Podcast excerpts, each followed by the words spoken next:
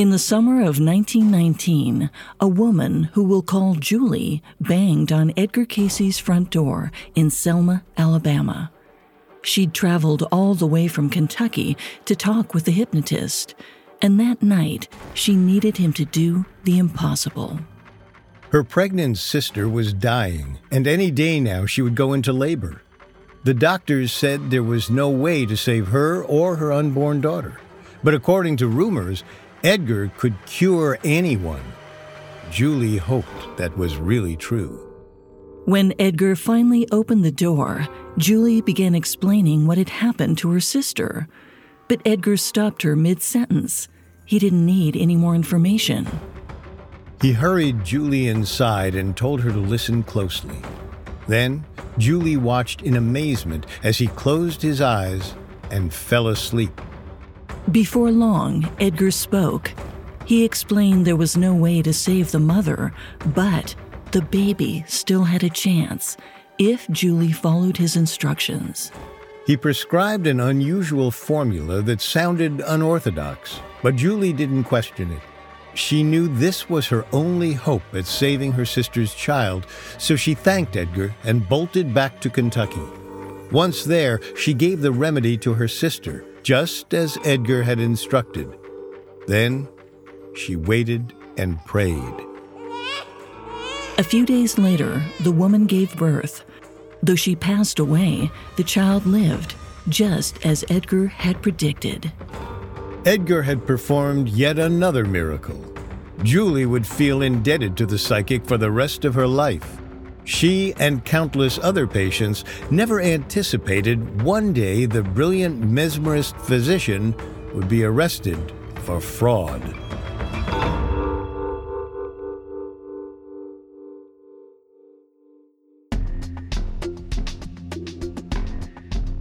Welcome to Unexplained Mysteries, a Spotify original from Parcast.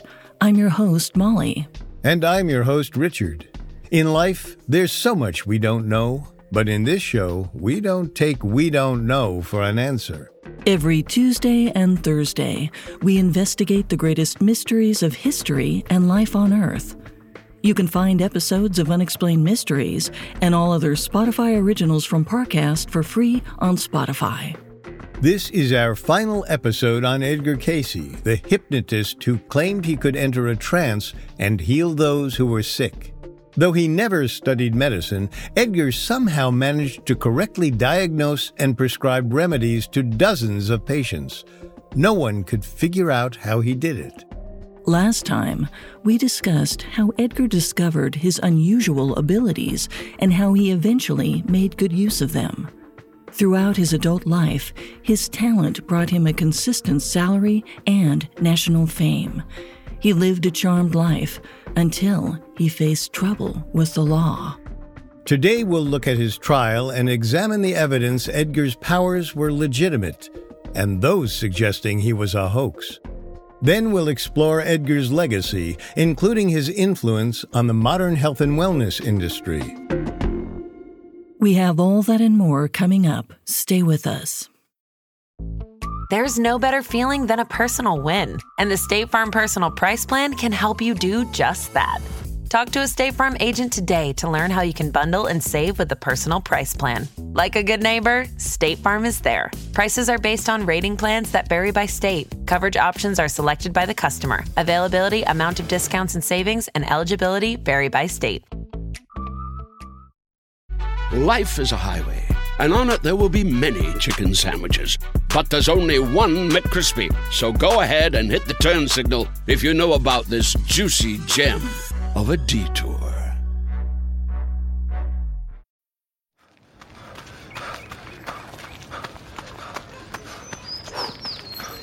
Going for your first ever run around the park. Literally running errands all over town running for the finish line and your personal best. If you run, you're a runner. Find the shoes and clothes to run your way at newbalance.com slash running. New Balance. Run your way.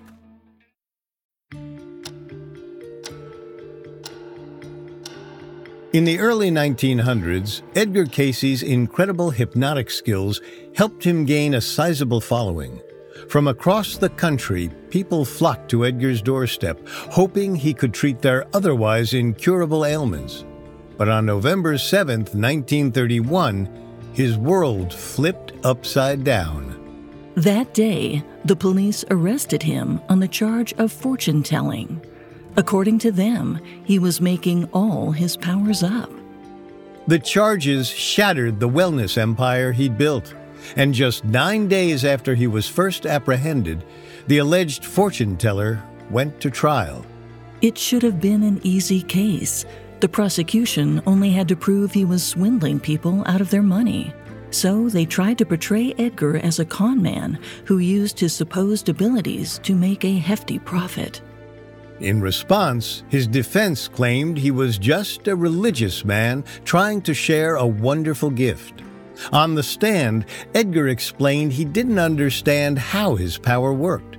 All he knew was it helped people. One of his business partners also testified Edgar's organization, the Association for Research and Enlightenment, was a nonprofit that only had one mission to study Edgar's talent. While Edgar was paid a modest salary, the psychic never pocketed any money directly from his clients. In the end, the judge dismissed the charges. He said a guilty verdict would have been, quote, an interference with the belief, practice, or usage of an incorporated ecclesiastical governing body. Simply put, people believed in what Edgar was doing, and he wasn't taking advantage of them. So the judge ruled in Edgar's favor. This outcome must have vindicated his believers. One of the nation's biggest psychics was walking away scot free. But the charges against him were narrow in scope. The trial only focused on whether he'd scammed people out of money, not on whether his abilities were real. The court case didn't settle the question of whether he was an authentic psychic, nor did it try to. The question was never answered in Edgar Cayce's lifetime. We can explore his methodology to see what may have actually happened during his readings. Edgar built his following by making medical diagnoses, but also by tapping into mystical philosophies like reincarnation. In the 1920s, he conducted a series of readings in which he claimed his patients had past lives. A devout Christian, he insisted the Bible contained many references to reincarnation. He pointed to ideas of rebirth and life after death. But he also believed the evidence for reincarnation was deep in every person's mind. He thought anyone could remember who they were hundreds or thousands of years ago. The memories just needed to be unlocked. His readings sparked his clients' imaginations. They often traced their roots back to the lost city of Atlantis. According to Edgar, many of his patients had once lived there as native Atlanteans. These findings must have been meaningful to his clients. They offered a whole new way of thinking about themselves and life in general. Suddenly, these people weren't just ordinary Americans with illnesses. They had legendary souls from a utopian land. In other words, they were extraordinary. Even today, many long to learn more about possible past lives. Some hypnotherapists provide a service called past life regression. It's a form of meditation where an analyst tries to unlock memories of former lives from a patient's subconscious mind. This is very similar to what Edgar did with his clients. According to those who practice it, the technique can also be used to identify illnesses and cure phobias. In past life regressions, people locate the source of their fear and use that knowledge to recover from their trauma. Still, some experts have criticized those who practice past life regression for inventing experiences for their patients. This doesn't always happen intentionally. People under hypnosis are often very susceptible to suggestion. Perhaps they want to help their therapist, and so they might create scenarios to appease them. Because the patient is in an altered state of mind, they can't easily differentiate between real memories and their own imaginations. For example, let's say a past regression specialist asks a hypnotized person, Have you ever met William Shakespeare? The client immediately recalls encountering the bard in a past life. But this doesn't mean the patient really knew the playwright in the 16th or 17th centuries, just that they could imagine the possibility. To cure a person's phobia, these physicians sometimes ask probing questions about a past trauma that may have caused this fear. The trauma didn't actually happen, but the patient may come out of therapy feeling like it did. This can be harmful to a person's understanding of themselves and their life events. We don't know for sure whether Edgar's use of past life regression was unethical, but we do know his stories of Atlantis were unverifiable. There's no scientific proof the legendary city actually existed. There are no contemporary accounts of such a civilization. The oldest recorded story of Atlantis was written 9,000 years after its alleged destruction. That narrative came from the 4th century BCE and was told by the legendary philosopher Plato. He might have been inspired by a real cataclysm that was ancient even in his time. A volcanic eruption that wrought destruction on an island called Santorini. But many historians believe Plato's story of Atlantis isn't a true account of Santorini's fate. It's a metaphor in his narrative, the Atlanteans begin as moral, upstanding people. But when they succumb to vices, the gods destroy their society to punish them. In other words, this story isn't too different from parables like the grasshopper and the ant or the three little pigs. They're all a warning our actions have consequences, and they're not meant to be taken literally. That said, we can't say for certain whether Atlantis existed, only that we don't have compelling evidence for it. And setting aside Edgar's beliefs about past lives, he still reportedly made incredible diagnoses during his hypnotic trances. He used self hypnosis, meaning he put himself under on his own. This might seem a little unconventional at first, but it's actually a method that goes back hundreds of years and is still used today. According to professional hypnotist Shauna Cummins, almost anyone can send themselves into a state of hypnosis. With focus, control, and calm breathing, a person can enter what Cummins describes as a dreamlike state. As we discussed before, they can become open to outside suggestion, just like Edgar likely was when he was entranced. A partner would ask Edgar medical questions while he was under. Because he was so susceptible, Edgar might have believed he was a doctor simply because his partner treated him like one. But this doesn't account for his apparent medical knowledge. After all, if he was wildly guessing, Edgar shouldn't have been able to consistently, correctly diagnose his patients, let alone treat them. And Edgar wasn't the only person with seemingly supernatural medical knowledge. Andrew Jackson Davis from Poughkeepsie, New York, was born in 1826, long before Edgar. At a young age, he realized he was clairvoyant and he could diagnose patients while in a state of sleep. After this discovery, Andrew resolved to use his powers to help the sick. When Edgar learned about Andrew, he was amazed to find someone with powers like his own. And they weren't the only two.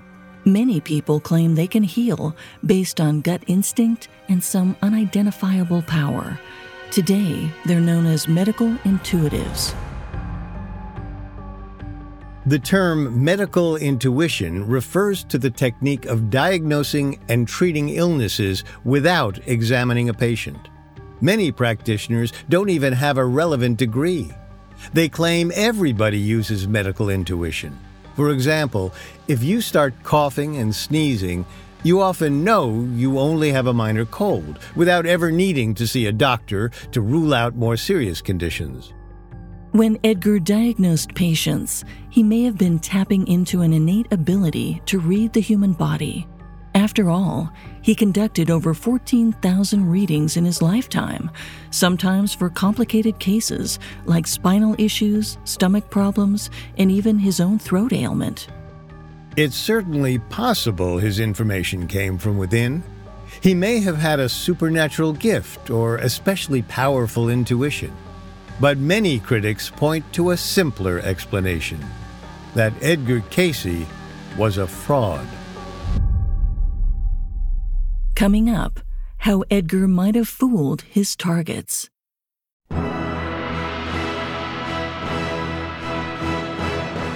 Hi, listeners. It's Vanessa from the Parcast series Mythology. Every Tuesday, join me on a wondrous journey back in time, exploring the most epic battles, sweeping love stories, and harrowing adventures ever told. Heroes, gods, monsters, mayhem. This podcast has it all. From the Knights of the Round Table and Hori the Hunter to Paradise Lost and the Lost City of Atlantis. Each episode of Mythology dramatizes history's greatest stories, bringing their origins to life and giving insight into how our ancestors saw the universe. Ancient myths, modern twists. Catch new episodes of Mythology every Tuesday and binge the classics anytime. Listen free only on Spotify. Life is a highway, and on it there will be many chicken sandwiches. But there's only one McCrispy. So go ahead and hit the turn signal if you know about this juicy gem of a detour. Now back to the story. Edgar Cayce worked as a psychic for four decades. He performed more than 14,000 readings, opened a hospital and a university, and started the Association for Research and Enlightenment. Even today, he's considered one of the most famous hypnotists of the 20th century. But his legacy may have been built on a lie. You've likely seen psychics on television from time to time. They perform in front of large audiences and claim they can read the minds of strangers. Sometimes they appear to speak to the dead, but they're likely using two classic psychic techniques cold readings and hot readings. When a psychic conducts a cold reading, they're making a somewhat vague guess about a person or a group. They hope at least one individual will identify with the claim, even though it could apply to any number of people. For example, a performer might say they can sense a person in the room has lost someone special recently. Odds are, most people know someone who's died. So it's nearly inevitable someone will step forward and say the reading is about them, even though it wasn't specifically about anyone. However, this method is dependent on being vague, and Edgar wasn't. He reportedly diagnosed many patients with complete accuracy, which means he might have used a different technique hot readings. In a hot reading, the psychic gathers information on a subject before a session. Maybe they have an innocuous conversation with the target before the appointment. Or an assistant might even go through a customer's wallet or purse while they aren't paying attention. There's no evidence Edgar ever looted anyone's belongings, but his son routinely interviewed people who visited Cayce Hospital. They wanted to make sure all their guests came for legitimate medical reasons. It's likely his son could have communicated information about patients to Edgar before beginning the readings. This way, Edgar would have a great deal more knowledge than the patient thought he had. On top of that, people all over the country sent Edgar piles of letters requesting his help. These correspondence almost certainly included descriptions of their problems, whether they were medical or personal. All these methods would tell Edgar what diseases he had to cure. Then, in the reading, he could pretend to divine the illness and treatment while under hypnosis, leaving his patients amazed and fooled. But even if he knew about patients' symptoms beforehand, he still prescribed treatments without any previous medical experience.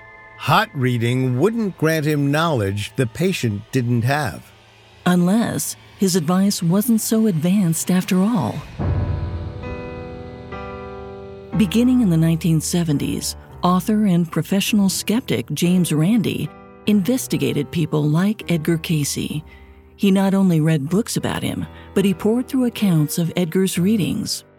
Randi found most of Edgar's cures weren't mainstream medicine, but natural remedies and herbal therapy. For example, Edgar often suggested his patients drink something called bedbug juice, give themselves a peanut oil massage, or swallow ash from the wood of a bamboo tree. Apparently, in some instances, Edgar even suggested his patients drink beef broth to cure serious diseases like gout and leukemia. And according to Randi, Edgar often didn't sound confident about his own remedies. He used phrases like, I feel that, and perhaps to qualify every recommendation. Still, his proponents argue Edgar helped a lot of people. And as long as he cured the sick, it probably doesn't matter how he did it. So let's take a look at his success rate. In 1971, two of Edgar's sons wrote a book called The Outer Limits of Edgar Cayce's Power. The text examines a few of the cases Edgar failed to diagnose, the ones beyond his abilities. But it also claims his readings helped people 85% of the time. That sounds pretty impressive. But when Randi took a closer look at their statistics, he found the sons had a clear bias toward their father, as you might expect. Edgar's sons selected 150 random cases and examined how many of the patients gave positive feedback, negative feedback, or no feedback at all. Out of that sample, 43% had positive things to say, 7% were negative, and nearly 50% never responded. The Sons reasoned they couldn't count the cases that never gave a report, so they dismissed 74 people. Then, out of the remaining 76 patients, they claimed 85% of them gave positive feedback on Edgar. That may technically be true, but 76 people likely wasn't anywhere close to an adequate sample size. And they completely ignored the 74 people who didn't comment on their experience. We have no idea if those people died from the illnesses Edgar allegedly treated or if they ignored his advice and sought help from other doctors. Additionally, all the patients Edgar Cayce saw were self selected. If they came to him seeking treatment, they must have already believed in his powers, otherwise, they wouldn't be there. And a self proclaimed admirer of Edgar's might be more inclined to believe the reading worked, even if there was no physical sign of improvement. Perhaps the success rate was much, much lower than 85%. Meaning, if Edgar performed an estimated 14,000 readings, thousands of people were given incorrect diagnoses or misleading medical advice. And this can be incredibly dangerous for the patient. In a few recorded instances, Edgar received a letter and conducted a reading without being in the room with the writer. He believed he could help anyone from any distance. In one of these cases, he diagnosed a little girl and prescribed her a complicated new diet. But she died the day before he performed this reading. In fact, there are multiple reports of Edgar performing readings for people who'd already passed away. If his psychic abilities were real, he should have known if a person was dead. The evidence is certainly damning, but we're still left to wonder what Edgar had to gain from deceiving his patients. He lived on a modest salary and often declined opportunities to make more money. Maybe then it wasn't Edgar who benefited from the deception, but the people around him. Today, psychic services in the United States take in $2.2 billion every year. It's a massive industry, and it seems Edgar Cayce's Association for Research and Enlightenment, or ARE, is still cashing in. ARE has locations all across the United States and in 37 other countries. Members pay up to $90 a year for access to ARE materials. On top of that, the organization sells Edgar's books, natural remedies, and CDs of his teachings. In 2020, ARE reported over $7 million in revenues.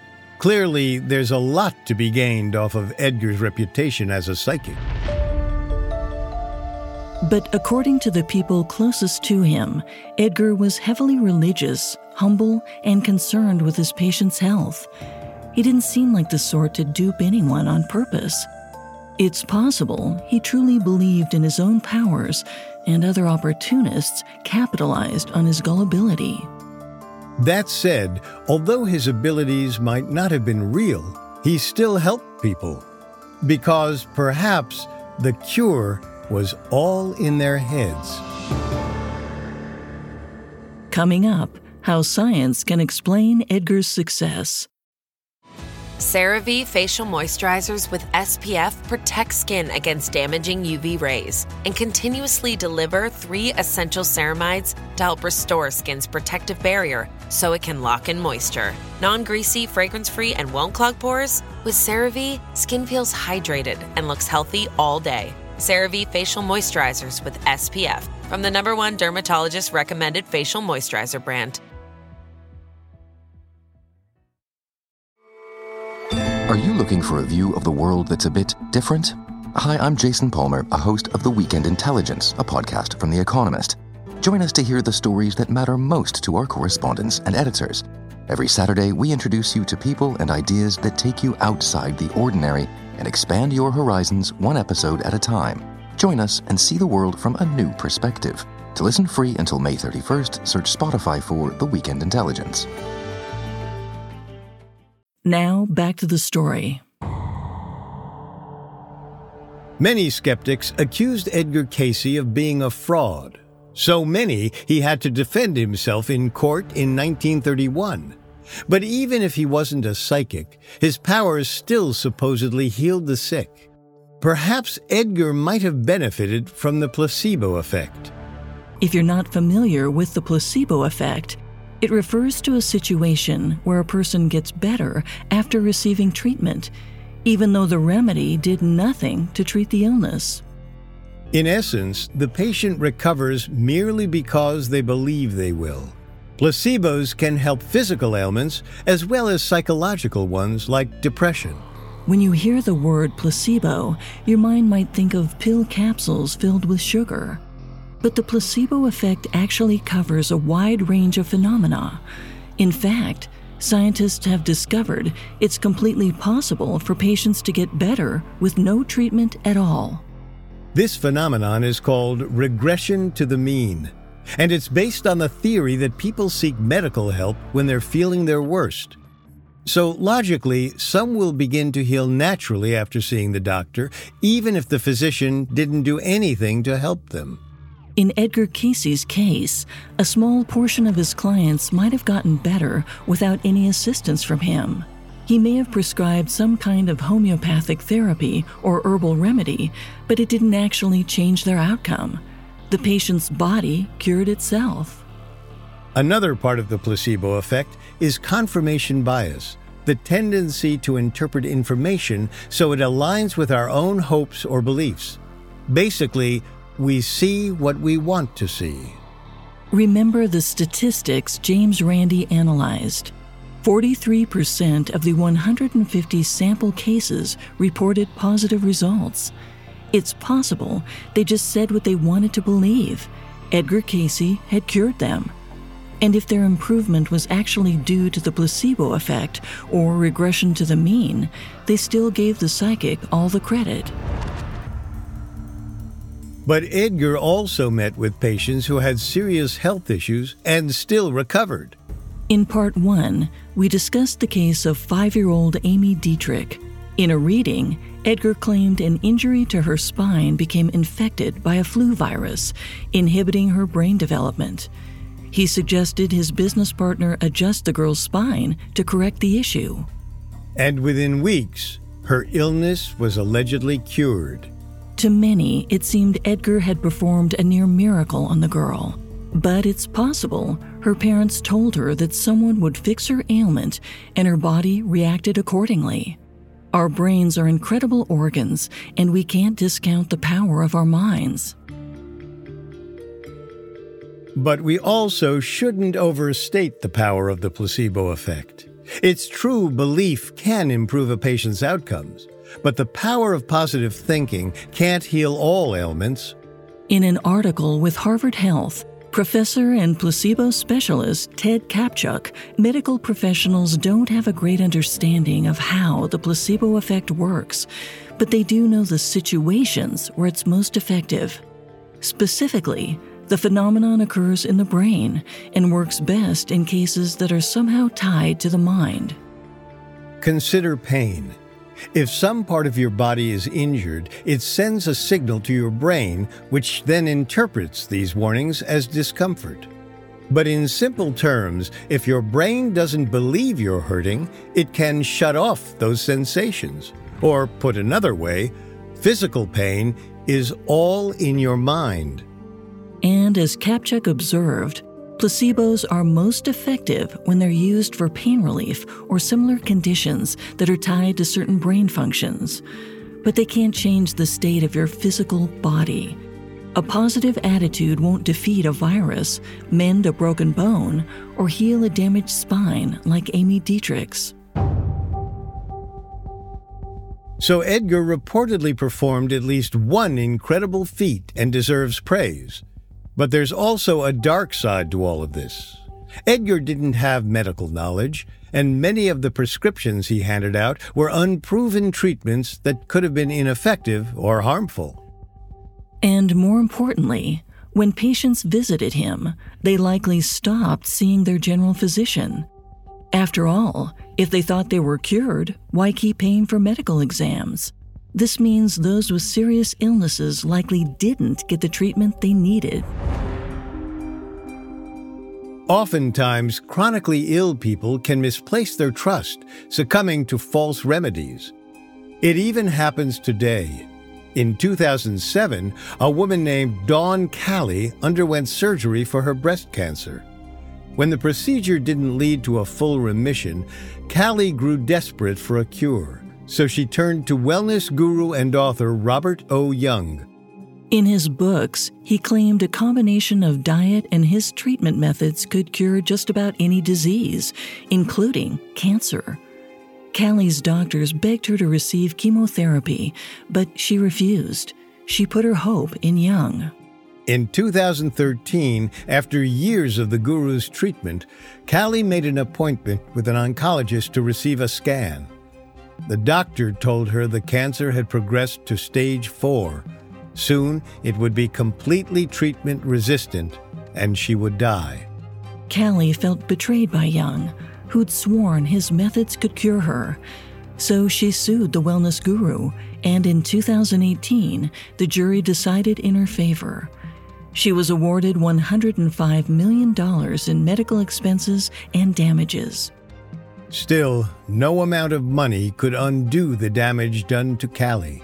And unfortunately, she wasn't the only person to fall victim to medical hoaxes. Oftentimes, unlicensed health practitioners will prescribe natural or herbal remedies for life threatening conditions. And frequently, the results are fatal. That's not to say all natural treatments are harmful but it's in the interest of the wellness industry to advertise their products in the best light possible. After all, there's a lot of money at stake. In 2020, the industry was valued at $4.4 trillion globally. Despite his humble demeanor, Edgar Cayce was part of that business. The placebo effect may have helped some of his patients, but when it came to serious illnesses, it's possible his treatments did more harm than good. It's comforting to imagine a quiet psychic who can fall asleep and see what our body needs.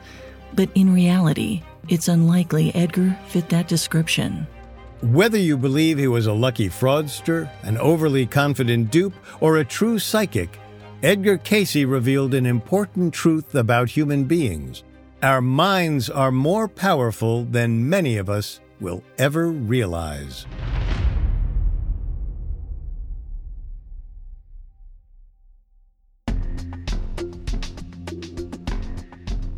Thanks again for tuning in to Unexplained Mysteries. We'll be back next time with a new episode. You can find all episodes of Unexplained Mysteries and all other Spotify originals from Parcast for free on Spotify. See you next time. And remember, never take We Don't Know for an answer. Unexplained Mysteries is a Spotify original from Parcast. Executive producers include Max and Ron Cutler. Sound design by Michael Motion, with production assistance by Ron Shapiro, Nick Johnson, Trent Williamson, and Carly Madden. This episode of Unexplained Mysteries was written by Alex Bernard, Edited by Amber Von Chassen and Angela Jorgensen, fact checked by Bennett Logan, researched by Bradley Klein, and produced by Bruce Katovich. Unexplained Mysteries stars Molly Brandenburg and Richard Rossner.